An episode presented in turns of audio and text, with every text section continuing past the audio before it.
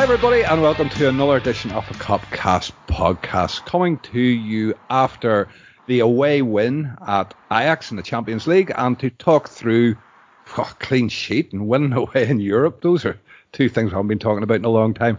Uh, first up in Belfast we have Dave Dunning. Dave, as always, how are you? Good mate, how are you? You keeping well? I'm doing alright. Fuck my neck, but other than that I'm grand. You know, I'm sure you've old. got some sort of um, medicinal product to support you through that pain. Oh, yes, I've got a vibrating bed, apparently. That, that's, that, that's, the, that's the cure all my ills, according to my wife. So there you go. Uh, but that, I, I'm, I'm sure fine. There's a joke in there somewhere, but we'll no, not there, go there. There's not. There, there's not. Seriously. Oh, there, trust me, there is. She, she, she bought a vibrating bread two weeks ago, and I'm going, what the fuck are you buying that for? Uh, but that's another story. uh, and also up in, again, in Belfast, Uh, Johnny Henderson making his uh, third third appearance in like two months. How are you, Johnny? Uh, I thought it was I thought it was more than that. Uh, I'm good, mate. I'm good. Um, can't complain. Good win. Good clean sheet. Um, yeah, not bad. Good to be on. There you go. Well, here while I have you, um, I know Dave will be very excited about a clean sheet. He was begging for a clean sheet. um, but you know, given the fact of how we've struggled through group stages in the last couple of seasons, and the fact that we are getting virtually nothing on the road, um, given the game that we came off at the weekend, enough said about it. We'll not go any further with that. I thought we did very well tonight. Yeah, we did. We'll just have to get the terrible joke out of the way, but it's not very often you get a clean sheet in Amsterdam. Boom, boom, boom. Um, Yeah, there was puns tonight, isn't it? Really, all about the puns, all about the puns. No, like um, I thought they were very, I thought they were very good. I mean, it wasn't perfect. You know, the first half um, was a bit frenetic. There was a couple of ones. You know, Quincy Promes had a, he had a massive chance. He, he was actually onside, um, and then you had the one that was that was cleared off the line, but and they caused us problems. But at the same time, I think if you have to put it into perspective as well that Ajax are a very good side coming forward. You know, there's not many teams that will play them away from home and get a clean sheet because they that's what their game's about. So, no, listen, they dug in. Uh, they dug in, I thought, as the game went on.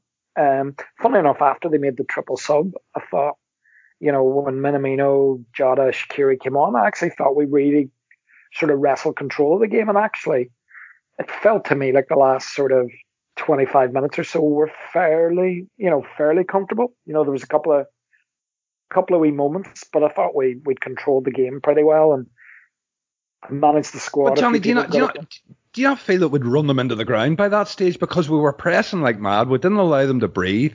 We really did. Like I, I was impressed tonight. It just we were up for that in, in a way that maybe we haven't seen in, you know, the last couple of seasons we've had favourable looking groups and, and, you know, we've gone, oh, we should, you know, we've done podcasting, oh, we should sail through that with no problem. And every time we go away, we lose.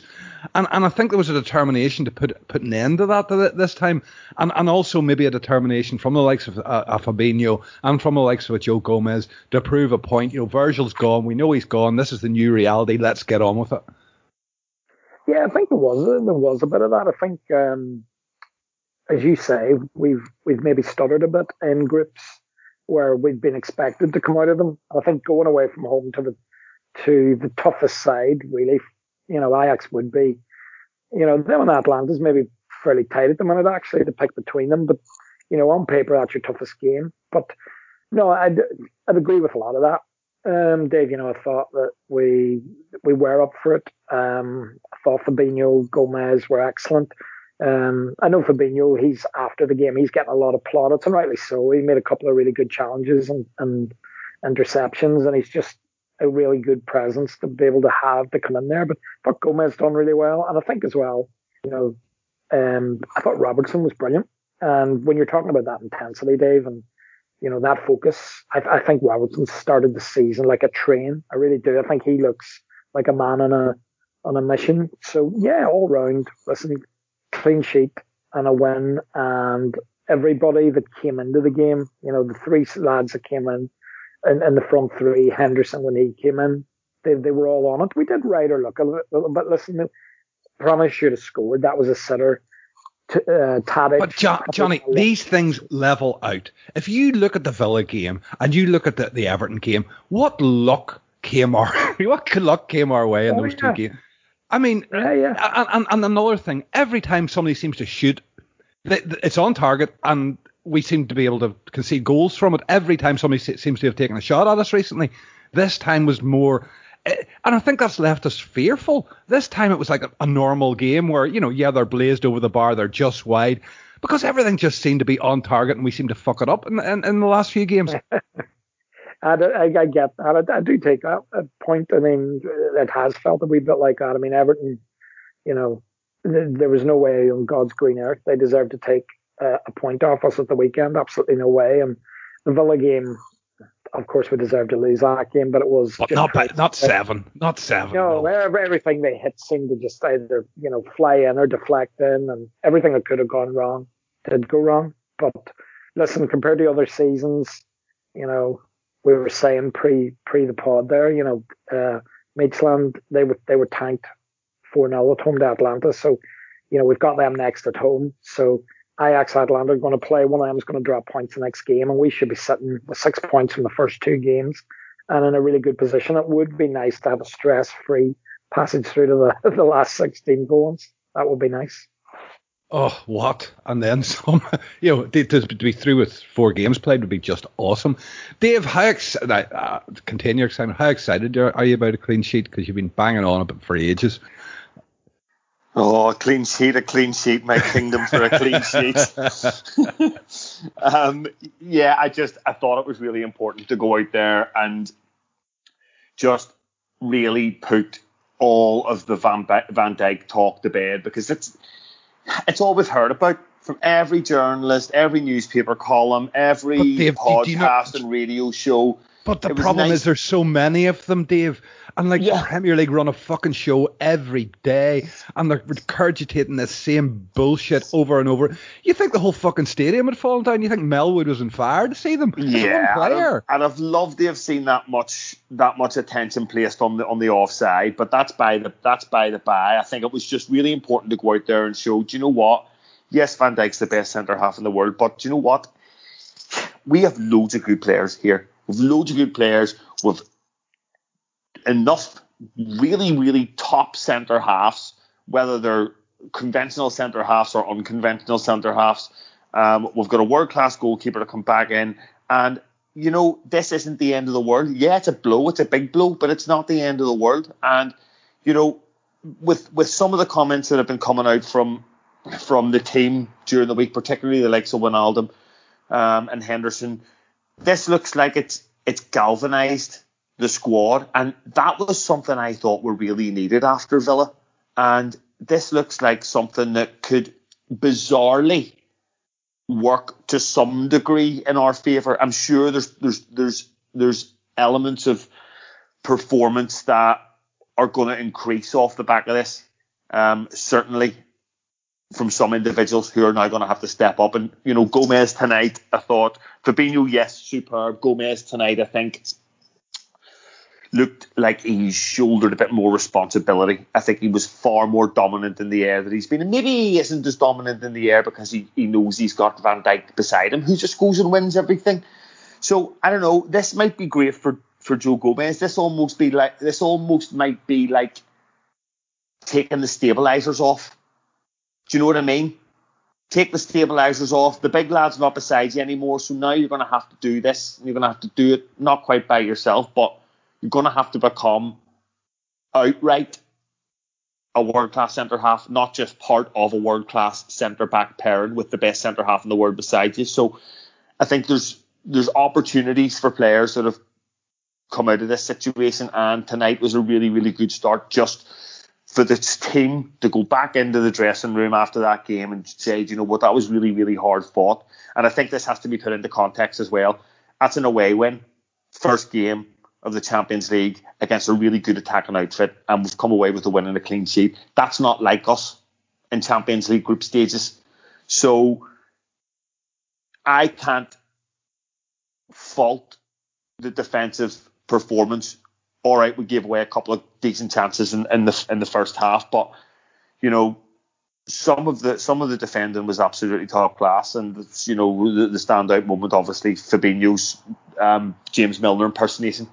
But really, really, really pleased, really, really pleased. No, I hear you on that. Um, but Dave, you know, look, do you not feel that you know this that these two boys now? We've got Matip and Gomez, who, you know, have had their share of injuries, albeit Gomez had a long stretch out. Matip has has bits and pieces of problems here and there. But when he we needed him, when Gomez had the broken leg, Matip was able to keep himself fit, and we managed him well, and he proved to be absolutely excellent. Um, you know, I've I've seen all these pundits this week regurgitating bollocks, and that's the only way I can describe it, about, oh, this is exactly the same as the Laporte injury last season. I'm really it's sorry. It is not. We're better than that, I feel. Am I wrong in thinking that? No, not at all. Not at all. I think what I would say is, and I spoke about this in the last pod, I, I you know, you'll do well you'll do well to find a centre half in the Premier League better than Matip, Gomez, or, as it looks now, Fabinho. You know, and you'll do well. You'll it's practically impossible to find three. So okay, okay, there's only three of them, but quality-wise, we're well stocked in that area. So I don't really have any concerns, and I think what you just might see is a little bit more management of particularly Matip, and I think you saw that. It was more precautionary than anything else to send him for a scan. They're like, we're taking absolutely no risks with you this time round. We know your history. We know what the issues may be. So this is, we're, you know, we're we're going to wrap you in cotton wool because we're going to need you more than we have done in the past. So and, and and also this game was disposable, Dave, as we've seen with, with, with other games in the group stage of the Champions League. When we need to win in the Champions League, we win. But we'll we'll take those risks. I think Curtis Jones maybe is another one there, an example of that tonight, of taking that extra risk in the group stage of the Champions League, because we know we can be good enough to get through when we need to. If it if it doesn't work for us tonight, it worked for us, but in previous seasons it hasn't. Yeah, one hundred percent. I think it's important. I think it was also important to get Fabinho in there as soon as possible. We need to get him settled into that position as soon as we possibly can. And I think putting him in there at the first opportunity against a good attacking outfit was smart. The interesting thing for me now is, has I, I'm just wondering, has has Klopp had a, a James Milner-esque conversation with him to say, Fab, this isn't ideal, but see, until Virgil comes back, you're a centre half and only a centre half, and you're gonna you're gonna coach, you're gonna be coached in training. You're going to play centre-half in training. You're going to do all the centre-half drills. You're going to start trying to forge relationships with Matip and Gomez. And as far as playing in a six this season goes, it's just not going to happen, because we've got we've got Hendo, we've got Gini, and we've got Thiago that can all do that. So that's a question that I think is going to be interesting to see the answer to. Mm, indeed, that, that, that that's worth pondering on, uh, Johnny. Uh, First of all, your thoughts on that, maybe. um, I'm, I'm I'm not so sure I want to see Fabinho being trained as a centre back, because he does bring an awful lot to the position. I know he, he's played in Brazil along the back line. Um, he can do a job there. My my my fingers would be crossed that Gomez and Matip have a have a long and prosperous relationship, and and he can remain in the midfield. Well, I think one thing we know about Klopp is he's. He's a pragmatist when it comes to these sort of things. And the reality is I tend to agree with Mister Dunning there and what he's saying, because I think the injury record of of Gomez and, and Matip would suggest that Fabinho's probably the one certainty you can count on. I, I actually think with Fabinho, there's two sides of this to me. One is the frustration that the injury to Van Dijk, and that it's taken him out of that position, because personally I thought the midfield performance just as a unit on Saturday against Everton was probably as good as I've seen, as complete as I've seen from a Liverpool midfield in a long time. I just thought that midfield had everything. Henderson was aggressive. Brilliantly balanced, wasn't it? Brilliantly uh, it balanced. Was, it, it was superb. You know, you had Henderson pushing, driving, setting the tempo, moving the ball quickly. You had Thiago, who's just different class, you know, that vision, that ray of passing, that calmness.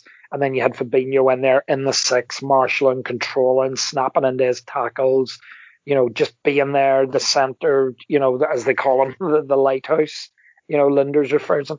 So that's a frustration for me, because I just think that's an exceptional midfield trio from, even though it was one game, you know, in a, in a world where Van Dijk doesn't get injured, I, I'd see that as our big game midfield. I could see that becoming the new, you know, we used to say Henderson, Wijnaldum and Milner was, you know, the three Klopp would. Yeah, but you've got to, to keep Fabinho playing at the same time, John. For for example, you know, Matip and, and, and Gomez, fingers crossed, do have a an injury-free period from here on in. You've got to be playing.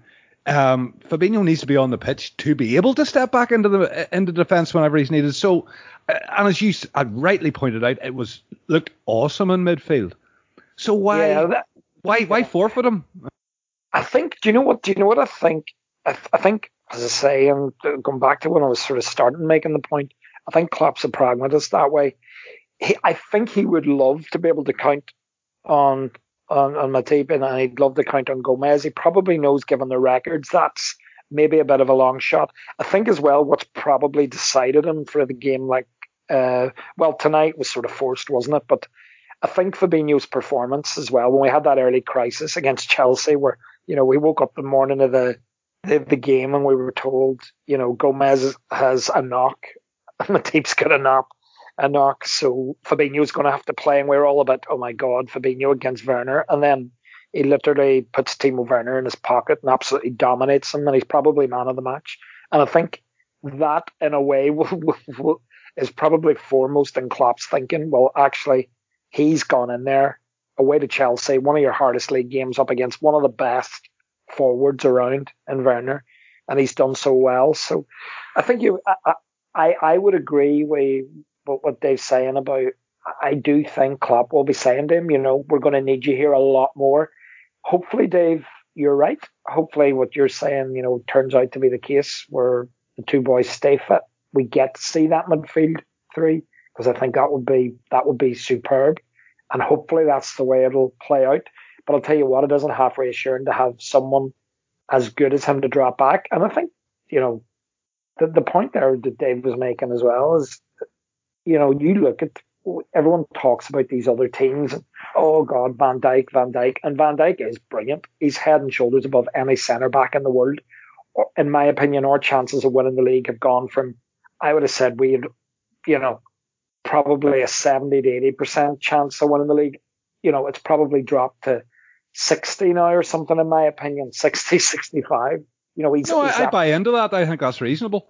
You know, I still think we're favourites, but I think our chances of it are dropped. But the point that you are making is absolutely correct, that there's not, there is a complete dearth of absolutely brilliant centre-backs. Then, you know, you go through those other Premier League teams and look at Fabinho, Matip and Gomez, and can you find me, you know, can you can you find better ones that are there?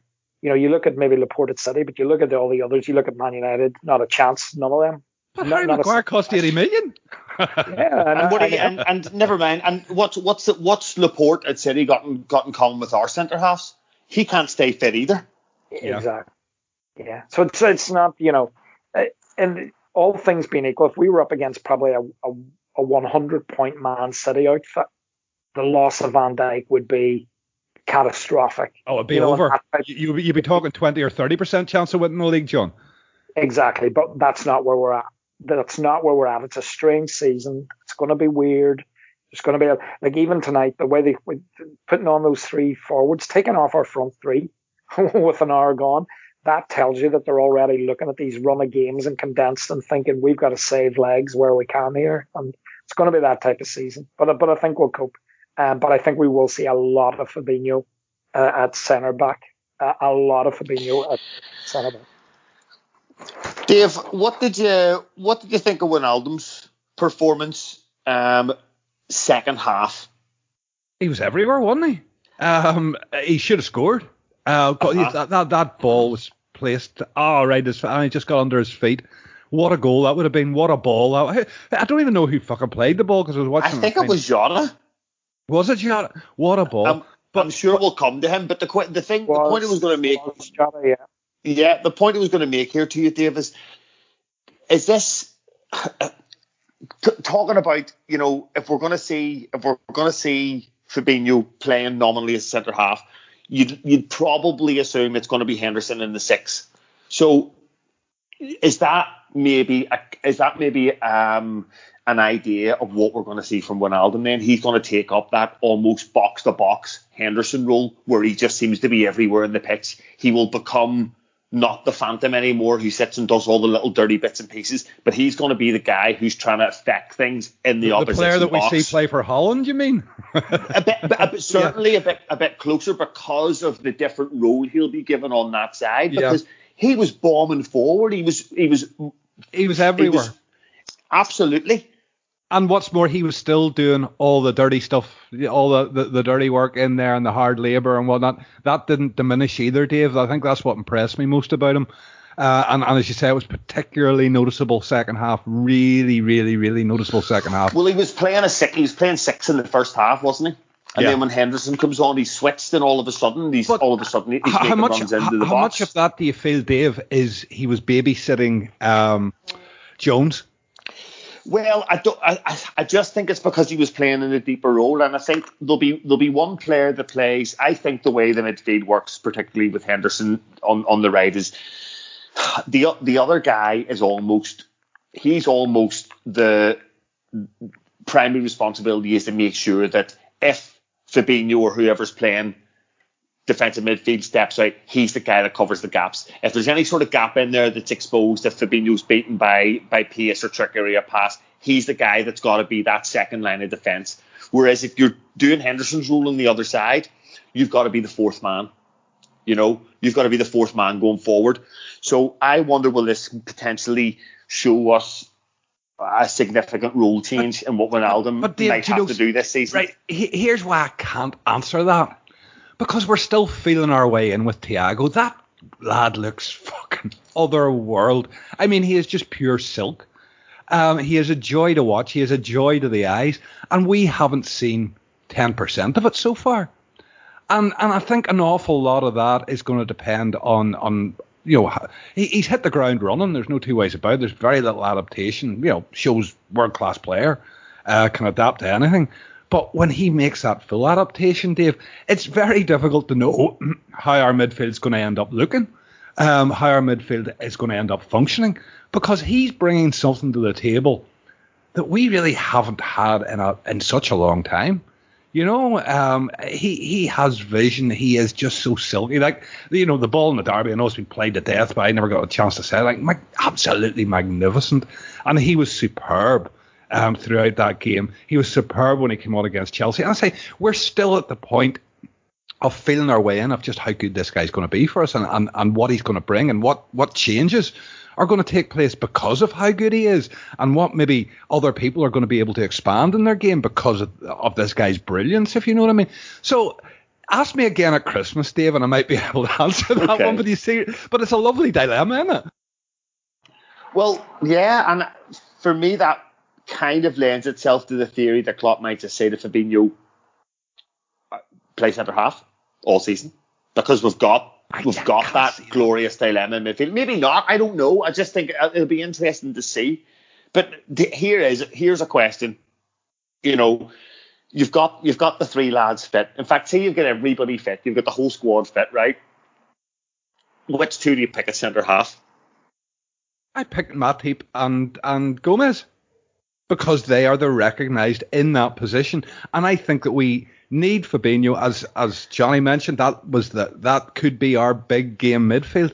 And I think you, you lose an awful... If you've got those two fit, also you're basically saying then Fabinho doesn't become first-choice centre or in, in, in midfield for, for big games. I'm sorry, then you're you're wasting a player. And I don't... Uh, while Klopp's pragmatic, I don't think he's that stupid um, that, that he would he, he would he would end up doing that. And you've got to keep this guy playing, because when he, you do need to get him to step back, he's just, that's all he's doing is stepping back. He's not walking in to step back. But that's what I mean. Is, is, does he just become your first choice centre half alongside one of the other two? Because it's one thing I've, one thing I'd say that. Of, what you're saying is put put him as, as as your Van Dijk figure, and you rotate the other two to keep them fit around him. Mm-hmm. Yeah, one hundred percent. I suppose it's a, a, that that could be it. it it's depending how, how comfortable he is with that. But I would imagine, you know, there was a lot of talk, Dave, whenever we got that Thiago, that, that you know, Fabinho could be the one that, that suffers most out of it. So maybe, you know, I'm, I'm, we're pretty much, all of us, I would I would say, would probably agree this is Wijnaldum's last season with us, unless something happens between now and then, who knows. Um, so, so therefore, you know, this could be quite convenient in many ways to keep um, uh, Fabinho playing on a full-time role uh, until we get this season over when he assumes back his role. It's certainly something worth considering, but if you've got the other two fit, I'd rather go with two two fit centre-backs. Johnny, where, where are you on that? Would you rather go with two f- uh, fit centre-backs or we throw Fabinho in and rotate? I think, to be honest, it's all down to how um, Matip and Gomez, can, uh, how their bodies stand up to it. Listen, I, I think that those two were robust and you could count on them to play every week in the league. And just think histories, especially, you know, uh, with, with Matip, is he, he just doesn't, you know, this this is going to be a really intense season.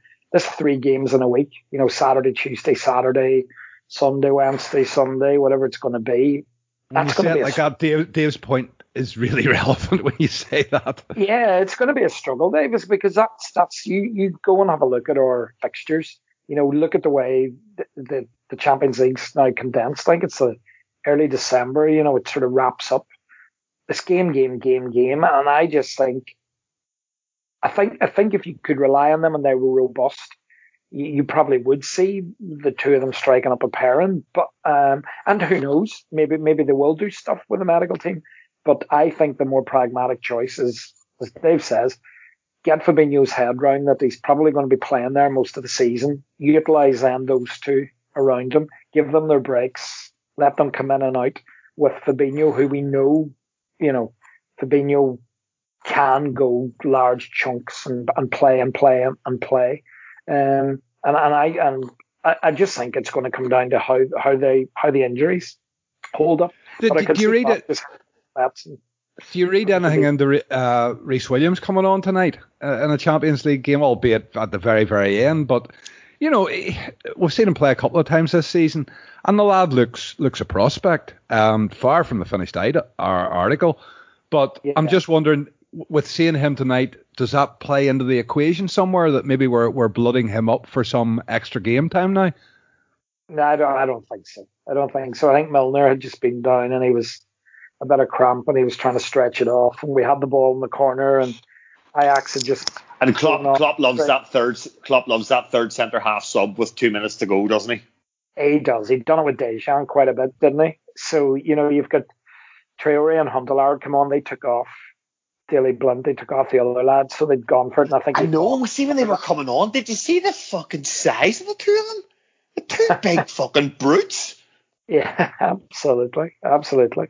Uh, but I don't think I don't think I wouldn't read too much. I wouldn't read too much into that. But listen, I'm not debating Fabinho's merit in midfield. I think he's he's a super player. I think he's he's as good as anyone else in the world in that in that position. You know, sometimes he, he sometimes in a season it can take him a wee bit to get into a rhythm. But you know, that midfield that we saw on Saturday at Everton, that I I definitely want to see that midfield. I would love to see that midfield. For example, away at the Etihad against Man City. I think if we had that midfield out against City and we had Matip and Gomez on their game, you know, I'd be confident we we could get on top in that midfield for once and then make sure that we get, get and, the and, and, and, and Alisson back, of course. Absolutely, absolutely. There's one more. Uh, there's one more aspect. That, well, there's one more aspect to the the Fabinho quandary that's just come to me, and as supreme a defender as Van Dijk is, and Arteta called this out after the Arsenal game, his ability to his ability to, to beat the midfield and beat another team's press with that big diagonal to, to Mané or, or Salah. Um, we we we we're gonna miss that, but I Fabinho think Fabinho has that in his locker. Well, well, this exactly, Dave. Exactly, he's best equipped. He's best equipped to do that from that deeper deeper position. So, you know, that that's another aspect that, that needs to be considered when when Klopp is is deciding what he's going to do long term, given Van Dijk's lengthy absence. So I, I don't know the answer. I don't. I'm not suggesting this is what's going to happen, but I just think it, it'll be interesting to see how this pans out. No, yeah. Without a doubt. And you would think the fucking league was over. You think that nobody else, no other team was ever going to get an injury, like, uh, you know, at any stage. It can happen to any player at any time. You know what I mean? City had it with Laporte last season. But I think we're in a much better spot. I, I honestly do believe that the centre-back cover that we have is, like, uh, not, not just better, but, I mean, fucking other world better than that. Johnny, tell us this. What do you make? But do you not think as well, sorry for cutting across you there, but no. do you not think it's, it's a measure of Van Dijk as well, though, that he has, we were considered a flaky team that were great to watch, but we couldn't. You always had that bit of a soft centre. You could get at us with set pieces. It is a measure of how big an impact Van Dijk made, the way people are talking about it. You know, yes, he but he a- made he made us mature. We don't need him to mature uh, to mature the, the rest of them. We matured as as as a squad with with his arrival and with the arrival of Alisson. You know, those were two key areas, and the, the two of them brought a confidence about the place. And you know, with winning those trophies, we've matured into a winning team. Which uh, this is why I'm not my head's not falling off over it, Johnny, because. It's- Go, Dave. Sorry, it's it's funny, Dave. It's funny you say that, Dave, because you're throwing Alisson's name in there as well, and I feel that this has been forgotten amongst this entire conversation. People seem to be attributing our vastly improved defensive performance solely down to Van Dijk coming in, and it wasn't just him. It's as much the goalkeeper. So that needs to be I, considered I, I when we're having P- this debate. Peter Schmeichel. How many times did Peter Schmeichel win fucking Fergie leagues? How many points a season was Peter Schmeichel worth to Manchester United in their pomp? And, yep. and and it was double figure points that he saved them every fucking season. And that's yep. that's the point of having a good goalkeeper. We just don't have a good one. We've the best one in the world, it would appear. And I'll tell you something else. It wasn't it, it wasn't Van Dijk that was missing when we got beat seven at Villa Park. It was the goalkeeper. No, exactly. I'm not. I'm not saying that means. I'm not saying that that's everything that's got to do with it. Look, look, Villa, Villa, Villa Park was Villa Park, and it needs to stay in Villa Park because that's where we left it. And, and I'm really yeah. happy. I'm happy that I'm able to say that because we have left it behind. And maybe, yeah. maybe you know, we talked after it. We did a pod after it, Dave. Maybe that was the kick in the backside that they needed. There was a bit of arrogance floating about. I said it before in a pod. There was a bit of arrogance floating about that squad. It's gone. We're back to business. We look like a team. We look at a team with a knife in their hand, ready to go. You know what I mean? And and, and I love it. Yeah, uh, yeah, yeah. I, I'm, I'm, I'm, I'm, I'm actually, I'm actually more, more excited about anything. Uh, uh, I'm, I'm more excited about things now because we're going to see, we're going to see a different side of this Liverpool team down to this one injury, a very different side. We're going to see players perform in different roles. We're going to go and see how the team's going to have to evolve and change from this. So this makes it really interesting. Mm-hmm. Here, Johnny, what do you make of the midfield starting lineup tonight? With a few, I know it raised a few eyebrows. Um, how did you feel it functioned first half?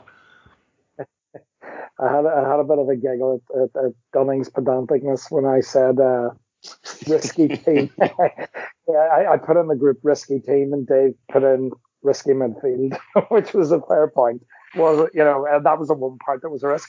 It was a strange one. I mean, that, that's the thing with Klopp, isn't it? And and early stages, I think given this season's going to be a condensed season anyway, and the Champions League, there was always that feeling that he might do some mad things rotation-wise, and there's no doubt about it. You're going to see the likes of Curtis Jones. Curtis Jones isn't just going to sit there and, and, and come on as a sub ten times this season. He's going to get minutes because that's the way the season is. So it was a strange one. I mean, I don't think we've John, the question that. I really wanted to get to, and you've mentioned him, do you think he's good enough? Because I'm struggling with him at the minute. And, and I, could, I, I could be completely wrong. Um, I'm not demanding anything. I'm just saying, I, I look at him. There's goals in the kid, don't get me wrong. Um, but that's that's him starting a game. We normally see him in the last twenty. And there was times, to me, he just looked a little lost. He did. Listen, he's he's young. He's a fantastic, he's a fantastic talent. And I do think Curtis Jones will make it. But I think that was... You know, the, you always hear we when you hear people that know the club or the journalists that are close to the club or, you know, the inside track on him is, you know, this wee lad doesn't lack confidence. You know, he's not afraid to go to the manager and say, I. That, I, that, that actually scares me more than anything else, John, to be fair. No, he backs him, he backs him. So listen, if you're going to if you're going to come into that Liverpool squad at, at his age, like what, what age is Curtis Jones? Dunham's always good with these ages. Is he? Is he twenty-two? twenty-one, I think.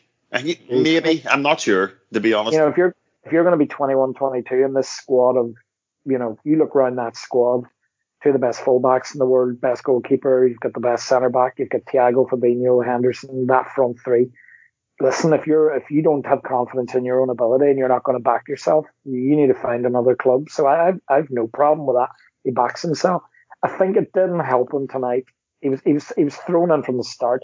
It wasn't at home to Midtjylland, you know, or away to Midtjylland where he could. It, it was Ajax away. So, you know, it's one of the great stadiums. It's one of the big European names. I thought he, he didn't really get into the game. I thought I thought without the ball, he, he just seemed a wee bit a wee bit lost. But I think as well, he's young. He's on a learning curve, Dave. I wouldn't say he's not good enough based on that. But what I would say no. is.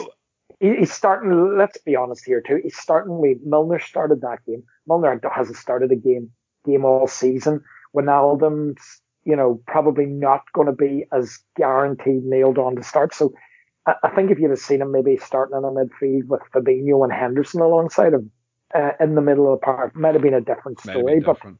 Yeah, you know, but it's a learning curve. It was, if you, it was, I think I think the point I'm trying to make, John, is, is you know if you if you look, I, Gerrard came through, Fowler came through, Owen came through, and and I you know these were the kids who were really talked about as, as being something special, and, and and they very quickly showed us that they were special, and you know Curtis Jones is being lauded in the same light as that of of the players that went before. And, you know, you, you take Trent as an example. Trent hit the ground run. Trent was magnificent from, from when he was given his opportunity um, and, and really cemented his place within weeks. Um, you know, but Curtis Jones, for me, you know, he's, uh, don't get me wrong, there's a player there, but, and, and I'm willing to let him mature. I'm willing, it's not about that, but it's just, I just don't feel that he's fully there for, for a start at this stage. Can I just jump in here on this? First and foremost, um, wouldn't be like I've you. Done, I, I, no, I, I just I just want to add a wee bit to this. He's I'm doing him a disservice first of all because he's actually only nineteen. I'm I think I'm getting mixed up with Brewster's age, but he's actually only nineteen. And the question I want to throw in here is you talk about like McManaman or Owen or Fowler or Gerrard or whoever. At nineteen, did they get into this Liverpool team? Michael Owen does, without a doubt.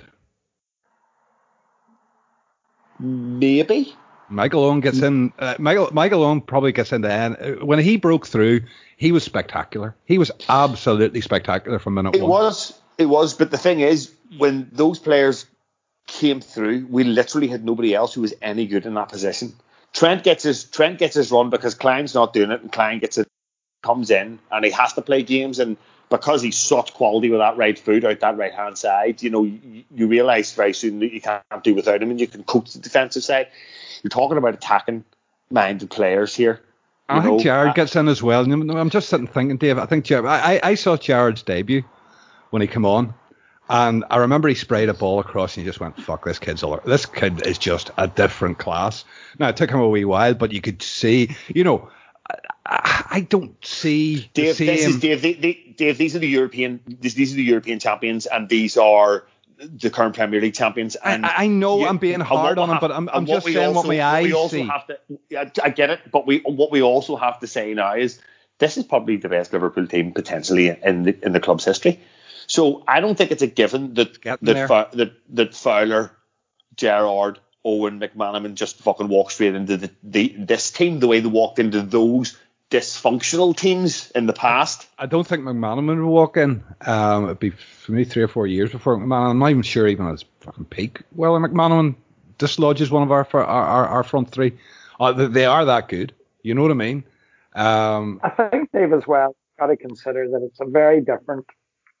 The game's evolved a lot more now in terms of what's required of players as well. You know, that, um, you know, we, we, how often have we talked on these pods about how difficult it is to play in, in, in this Liverpool midfield under Klopp? You know, the, the, the front, the midfield three have to be able to do it all. You know, they've got to be able to cover for the, for the fullbacks because we play a game where our fullbacks are really aggressive. They're a big part of our attacking phases of our game. So when you play midfield, Curtis Jones, He's, he's phenomenal. You know, you you watch him when he doesn't have to really worry against lesser opposition. You've seen him in the, you know, in the League Cup, and he was curling balls into the top corner from twenty, thirty yards, and he was he was doing it at at, at his leisure. Um, but coming into this team, which is very tactically fine-tuned with the best, you know, front three, they're all superstars, fullbacks, the best in the world, and you're given a really nailed-on job. He, it's not like probably, uh, without simplifying it too much, it's not like the Roy Evans years where he'd have been told, go you out there and play. You know, Paul Ince is going to sit deep and just you get on the ball and make things happen. You know, this is a different level of a football team, and I think it'll take him time, but everything I've seen of that kid, you know, and he's only, he's nineteen. And, and and I remember now that he's nineteen, but, you know, we, we were adding a couple of years on him there. He he has a natural ability, and just because in a bit part midfield away in Amsterdam, he didn't light the world up after forty-five minutes. I, I wouldn't be getting I, I wouldn't be getting too worried about it. I think he's a super talent, and I think he'll be absolutely fine. Indeed. Well, I I, I hope very much that he Uh, negates my doubts uh, very quickly and makes me eat my humble pie, which I'd be very happy to eat. I will, I, I will add, Dave. I, I'm going to ask you both about Jota, because I, I think is a really good player we've got. I really think uh, he show. He's, you know, we, we've seen him a few times now, and he's just starting to show signs that he's settling. And you know, I think, Dave, you said uh, pre-pod, or John said pre-pod, about, you know, the difference between watching Divock Origi um, labour in that position to the to the silky skills of, of Jota, Dave. You know, it's it, it's light years. He's, he's a really good player we've got there. Uh, yeah, it's night and day from throwing somebody like Origi out there, who very much was a, a square peg in a round hole. Yeah, and absolutely. Um, it, it, as I watched the... The, the goals that he scored, and the one that he he made for, for Bernardo Silva when he was playing for Portugal during the week, you know, he, he's playing at international level in a very, very good international team. Um, a very good international team.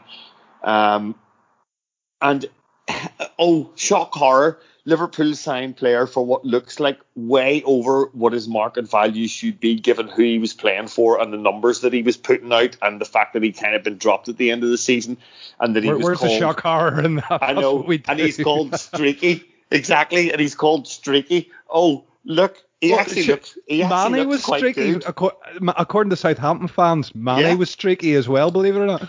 See the first time I heard see the first time I heard someone call him Streaky, Mane's name just popped into my head, and then it was all of those flashbacks as to, you know, I remember thinking, what was it, thirty-five million for Sadio Mané? Like, who, who doesn't like the doesn't like the harsh British winter? I know, like, that. like what what like, and I I did think, like, what are we doing? So this time round, I'm like, this completely makes sense. And, you know, he came in there, shows loads of quality, loads of quality. We talked about the pass to Wijnaldum first and first and foremost earlier on, um, that, that puts him through. Um, I think his endeavour on the left-hand side, great. It d- looks like he doesn't quite have that relationship with Robertson yet that Mané does, because they have a really good partnership down that left-hand side. And I think early on, Uh, I think Jota came, he faded, he faded to come short, and then went to go long, and, and Robertson played the, the ball short out of play, and you're like, they're just not quite on the same the same wavelength yet. But that'll come, that'll come with time, you know. Um, so I'm really excited by him. He looks direct. He, he's genuinely two-footed. You know, he can work off both feet. Um, I think you mentioned that when we were chatting before we started recording, Dave, that it just looks like he. He needs a little bit, a little bit, he needs to be a little bit more certain of where he is in the hierarchy of the squad, to take responsibility for driving forward and, and yeah, he's, having he's a really shot. He's really only been with us a few weeks, you know what I mean? Yeah. And, and while I would have loved to have seen him put the head down and go for goal, I understand the reasons why he didn't. one hundred percent. He's still slotting into a new environment, and he still has a lot of respect for, for his teammates, and, you know, he's looking around him going, fuck, these guys have done it all. And, and he did these find guys, it. He did find his man, to be fair. He found his no, man on did. the right. He did. Was it the right decision to make? No. And I'm sure that's just that's just that's just being the new kid, basically. That's being the new kid. And again, that's something else that's going to come when he settles in and he really feels a part of the squad. And we've seen a little bit with Minamino as well, when he looked a bit sheepish in in in, champ, in Premier League trophy present presentation celebrations and stuff. So Look, I just think it's a really, really smart piece of business. And, you know, everything that I've seen so far from him and the cameos that he's shown has done nothing to prove prove my thinking otherwise. No, I agree with you fully, Johnny. You know, when when when you're brought on to replace Sadio Mané, and, and for me, Mané is just, I mean, he's just other world class. Um, you know, and, and, and this guy makes you sort of go, well, this is a viable option. And I think that that's something that we haven't, you know, we've all, always worried about the front three and something happened to them and it's fucking big Verge that ended up getting cracked. But this guy gives you, you know, whenever you see him coming on, and I think there's, you know, given the fact we've talked about this condensed league and everything, there's a lot of minutes this season for Jota. Yeah, one hundred percent. And first of all, before I just talk about Jota and how brilliant he is, we haven't really talked about it, but what was Mane's turn and touch for, for that goal? Um, I mean, oh. I know he shanked the shot, but... Oh, just, don't even... But, Johnny, it's what we've come to expect. You don't even blink an eye at it. Oh, he's ridiculous. He's absolutely ridiculous. It's, you know, you watch it back in slow motion and you're still wondering how to do it. You know, he, the way he twists and manipulates defenders and gets away from them. You know, and I know he shanked the shot and it was lucky, but, um, oh, my God, what a player he is. But anyway, Jota, yeah. I, I think that's the, the big thing, isn't it? We've, we've always talked about the front three and... the drop-off, the drop-off, the drop-off, and that's been absolutely valid. And we sort of lived with it because we thought, well, do you know what? You pay a price for having a front three that are as brilliant as that, and the price is, you know, they're going to be miles better than whoever's fourth choice because you cannot have a fourth choice that's, you know, on the face of it, going to be fit to... to just sitting on the bench, their... happy. Exactly, exactly, exactly. And that's it. Where and now all of a sudden, you know, he, fit, he fitted the profile, he fitted the stats. It's funny, but football's becoming so analytics-driven that Jota's name had come up. If you're on Twitter and you're following some of the analytics people that do the the stats and the numbers, your people like your Sam Maguires and your your Dan Kemmett's and those guys, if you follow them, Jota was a name that was coming up, you know, in terms of profile, and he just fits like a glove. You know, you've seen him come in. He, we don't have to compromise in how we play when he comes on. He makes the same runs. He he works the same way. He's he's really, really good at coming inside. He offers width when he needs to. He's a pass on the outside for Robertson. As Dave says, you know, that understanding's not quite there yet. But I thought it was, I just thought he was absolutely sensational when he came on. Everything about him, he just does everything at real quick pace. He's just, he's a workhorse. You know, it's, it's closing down. He nearly gets, catches the keeper out. You know, he, he gets there and he blocks about, you know, the, the keeper's clearance. And the ball into Wijnaldum, I mean, what a ball that was. I, I, he just looked up from the left, you know, left-hand side, left wing, and Wijnaldum's gone through the middle just to have the vision, the same for starters, and then to pick him out. And Wijnaldum was a great touch and could score. But yeah, and I think what you're just saying is dead right. You know, in terms of that squad, I think when he settles and he's, you know, because at the moment he probably is a little bit, not timid's the wrong word, but he probably will, will pass at times when there was an occasion tonight where he, uh, the, the empty stadium plays into that as well, John. You know what I mean? He's he's he's not being accepted by the fans. You know, you know what I mean? If if if the crowd's cheering him on. You know, there's so many nuances missing from the game with, with, with no crowd there. You know what I mean? And, and that can affect new players coming in, the confidence and, and the sense that they belong. Oh, totally. It's a great shout. It absolutely is. You know, there was a moment where he got away and he was through the middle. And I think you're dead right. If he had had the crowd egging him on, he just would have charged on and got his shot away. You know, his, his instinct was, oh, I need, to, I need to stop here and I need to find someone. But yeah, listen, we, we talked about it, Origi. You know, you always felt Origi out of place, doesn't suit him. Um, but you see Jota, and all of a sudden you're thinking, well, there's a guy that could come in. He can do that job down that side. He's going to get better and better. He's He's got those attributes to, mid, to probably play on the right as well. But just having him there means that you can play. You, it just gives us so many options because we know Mane is brilliant on the right. In fairness, I think Mane would be brilliant in the nine as well. We've shown Salah can play through the middle. So all of a sudden, you've got this really top-drawer option in your front three. And that is a massive, massive step forward um, in the evolution of this team, to have that kind of depth. Because I thought all three of them thought Shaqiri and, and Minamino did super as well. I thought we looked really good after the subs. And listen, let's be honest, a, a year ago or so, if we had took that from three off in the game, we'd all had a meltdown. You know, we'd have took the three of them off and replaced them. Um, but it just shows the depth that's there now. So, yeah, I, I can't wait. I think he's going to get better and better. I think he's got a, a massive, massive future at him, which is great. And Dave, talk about heads falling off and so on, Dave. Adrian got a clean sheet. Um, now, he had a couple of ropey moments very early on. He had a bit of a coming together with Joe Gomez over. And they had a, seemed to have a, a difference of opinion, let's call it. Um, but how much of a confidence boost do you think, or how much do you think he needed that clean sheet? Oh, fuck. He needed that clean sheet more than I did. Um And, yeah. and do you feel it makes a difference? You know, because look, every time, every time they cross the halfway line, oh fuck, it's, oh fuck, here we go.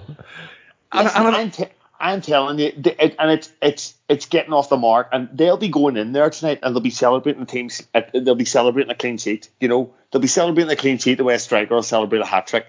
They'll be going in there and they'll be slapping each other in the back. And Adrian, you know, he gets off to a really ropey start. He gets a kick charge down. He does that thing where Gomez is kind of wanting to pick it up and he wants to kick it away. And Gomez is going, what the fuck are you doing? Because he, he literally kicked it at me and it come off you again and went out. And, you know, again, I was sitting there thinking, fuck, he's done. He's done. But then he there's a couple done. of good saves in there as well, Dave. Exactly. It's, it's a fucking paradoxical enigma. Yeah, he, he, he, make, he makes a few good saves. I think he's indecisive for the one where he gets he gets lobbed and Fabinho clears off the line. I think he starts to come and then he just stops. And then he's literally rabbit in headlights. If he's going to come, he just needs to keep coming. He needs to keep coming and not give the player time to, like, wait for the ball to drop and literally give him the perfect angle to lob him. Um, but then he makes a couple of, he makes a good save. I think he makes two good saves down to his right-hand side. I think the one that hits the post, actually, I think if it's if it's an inch inside the post, I think he's getting fingertips on it. So I think, so I think he punched the ball quite well. Although some of his punches were down, they were down to our players and bounced them out of the box. So, you know, whether he's whether he meant that or not, I'm going to give him the benefit of the doubt because I'm sick of teenage fans abusing players on Twitter, expecting that to make them better. Um And, you know, he handled reasonably well, came from a couple of good catches, did a really nice catch and then fell to the ground really well towards the end, just a waste of ten seconds. So, you know, that, that listen, that'll do them the power good. And if we can go a run where, as Johnny says, the next few games, they're not daunting. If we can get another two, three clean sheets on the bounce and then the big man comes back in, you know, that is going to really encourage the squad, give them confidence, and they can really put the Van Dijk injury to bed um, and say, right, okay, we know where we are, but we're far from done, and we can do this. No, I hear you, Dave. Absolutely. I, I agree with you. And I, I think I'm just hoping that that gives them a little bit of confidence. It's important. It's a bit like Firmino. Firmino needs a goal. Firmino needs something. He looks absolutely shot of confidence. Um, he needs something to happen for him.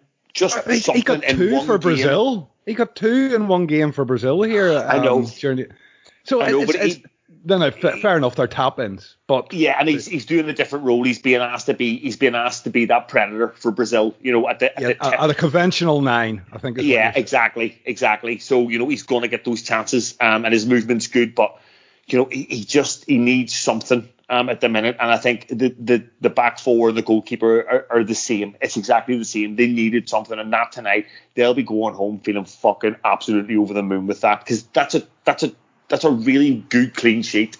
Oh no, I agree with you. I agree with you. It, it, it's vitally important.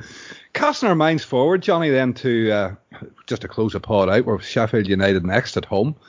Um, rather than talk about the game, I think it's much more fascinating to talk about. Well, we know our front three, and it's normally the midfield game we play, but now we've got the midfield and defence game to play, um, the centre-back yeah. conundrum. Um, you know, if, I, if I'm saying to you now, I'll ask you the same, Dave, like, um, what, what what's your midfield and what's your, what's your uh, two centre-back pairing? Oh, God. it's a challenge, isn't it? I think it's safe to say. I mean, I'm. I, is I, Thiago out? Is Thiago out long term, or was that again? He's not what? out long term. He's not out long term. By all accounts, it's it's precautionary, um, and they didn't want to take any chances with him or Matip. I think, given given the fact that we got a good clean sheet tonight, and given the fact that Fabinho was man of the match, I'd be surprised if Klopp, you know, especially given we're we're only probably this will probably be the last league game without Alisson back. I think Klopp will go and stick at centre back with the two from tonight. I could just see him sticking um, with them because they had a good game, bit of a partnership. Um, I think in the midfield, you'll, you'll see Henderson got his run out for forty-five. He's nailed on. I would imagine that you'll see um, a pretty. If Thiago's back, I think you'd see Thiago, Henderson, and Wijnaldum. Uh, we don't know the story with Keita. We don't know this full story with, with Thiago. So depends who the bodies are. Right now, if you're asking me, I think Fabinho will stay centre-back with Gomez. And I think that Henderson's a cert, Wijnaldum's a cert. And if Thiago has just been rested um, and, and they weren't taking chances, you could probably see him come in there. Um, I can't see Milner starting starting another one. Um, straight away off the bat, I think he covered the most ground tonight. I've just seen that, so yeah, it depends. Depends, hard to know at the moment because we don't know the full picture. But assuming Thiago's fit, I think that'll be it'll be him, Henderson, and Wijnaldum. I think that's what he what he'll go with, and the same the same front three. I think taking the front three off. I know Mané was looked like he had some ice, but apparently he's had a dead leg over the last few days. I'd, I'd read something after the game, so Klopp said, look, as soon as he was off the pitch, we were just giving him some ice. That's what he's been doing recently because he'd had a bit of a bad leg.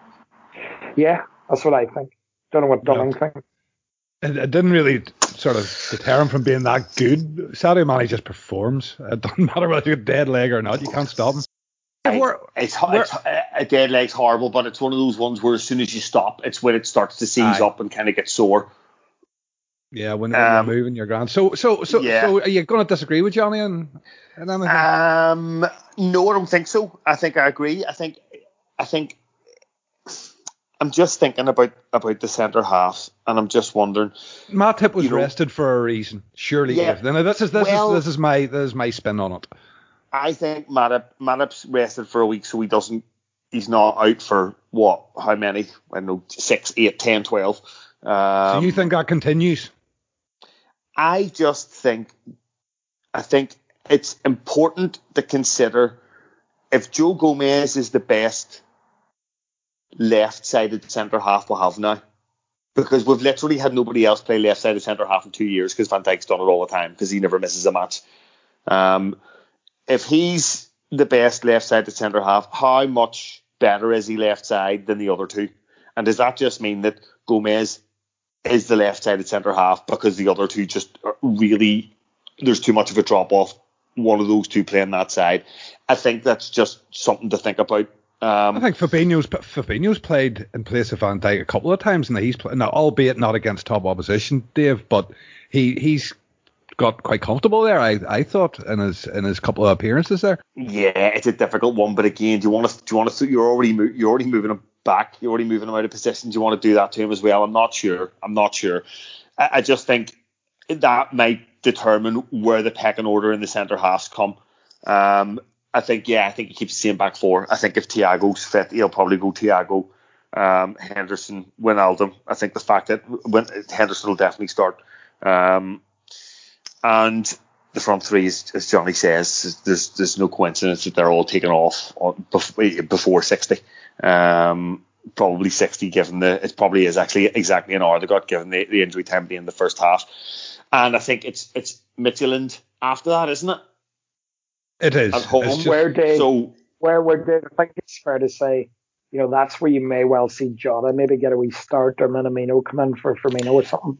You know, yeah, in that I game. think you see. I can I see the League Cup see, team. I, I wouldn't I wouldn't go that far, but like I could I could see like Big Divi getting the game. You know, I could I could see things like that happening against Midtjylland. So um, we'll, we'll get and find out. But it's, you know, you'd like to think that you'd like to think that you maybe get maybe one of the front three starting there. You'll maybe get a complete change in the midfield. What, what would um, do, no, Dave, is for the group stages of the Champions League, Klopp is prepared to gamble. He is. He is. In a way that he's not prepared to do in the Premier League. Yeah, especially especially in, in the first two or three matches. Um, and, and given he's got three points away to Ajax, it, it'll encourage him even more to gamble against Midtjylland, I would say.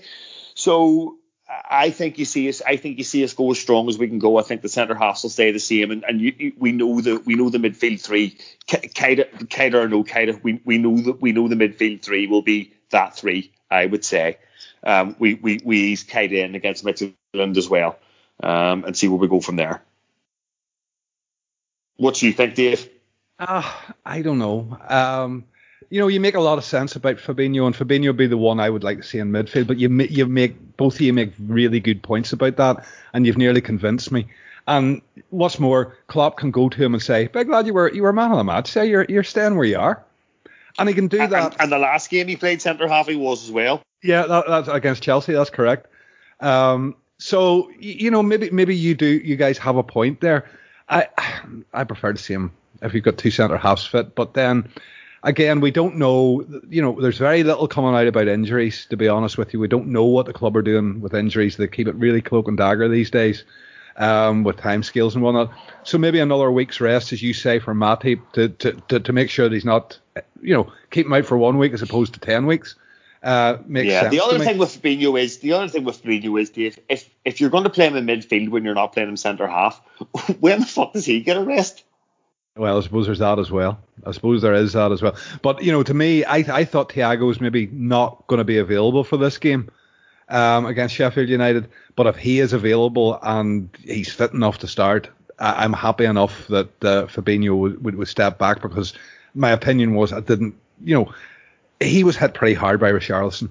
He really was. And, uh, you know, the way that Klopp was reacting to it, I thought it was maybe going to be a little bit more than one game that he would miss, and he'd be back the next week, if you know what I mean. So yeah, that, that, I do. That, I think Klopp was more annoyed about the nature of the tackle, because he he, play, he plays ten cr- minutes after that, and it yeah, doesn't I, I, look like he affected him that much. But, but all things considered, when you amalgamate all the shite that went on in that game and throw it into one bucket, how could Klopp be anything other than the way he was in that press conference, like, to be fair?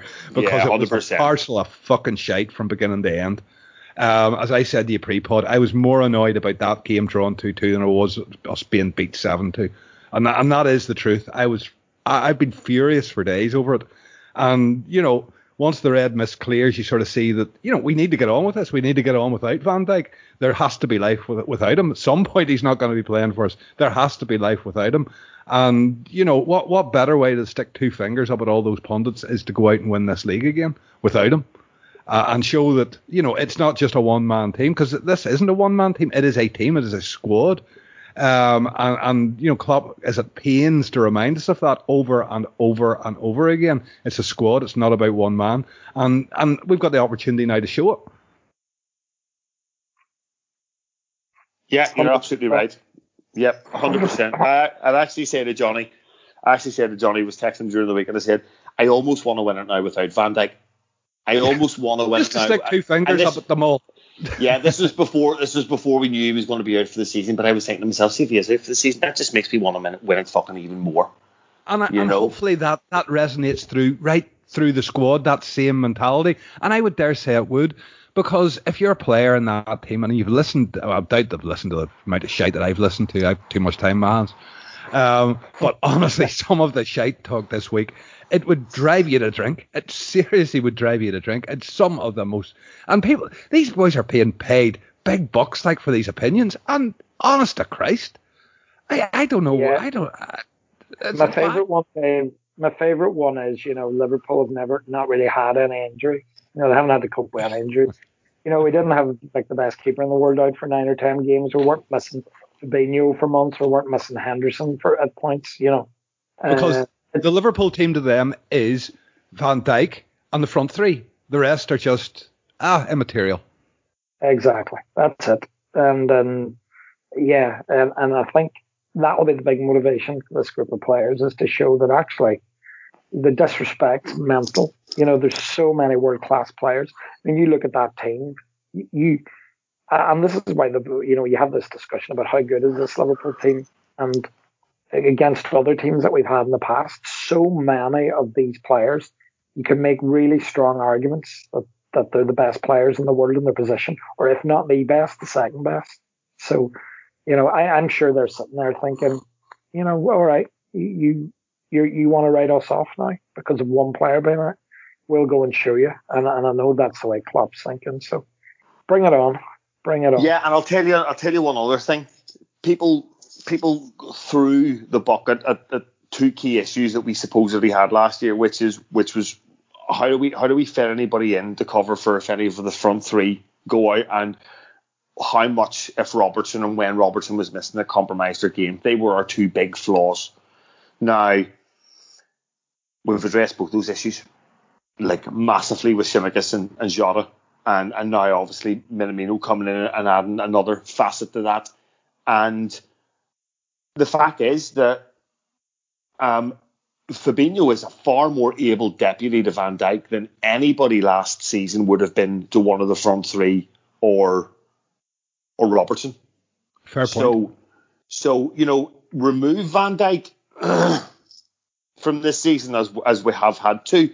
We're probably we're probably bet we're probably a better squad even without Van Dijk this season, and, and a, from a balanced perspective.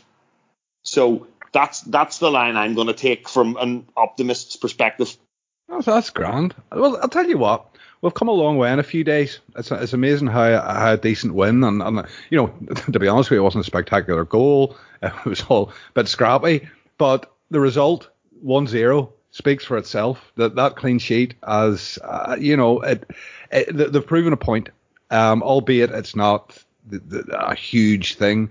But we're back on track. We're moving the right direction. After the seven two, after the disgrace of the derby, we're back. And, you know, I, I hope that everything we've discussed here and, and the sentiments that we've talked about in this pod, you know, that this squad are going to be resolute and they're going to put their heads down, they're going to get on with it, is the way it's going to be. I can't see anything other myself than, than it going that way. But listen, lads, thank you so much as always for your time. We've slipped over the hour as we always do, but the hell with that. And uh, we shall be back again after Sheffield Wednesday. Thank you again for listening. And until then, up the clean sheet Reds.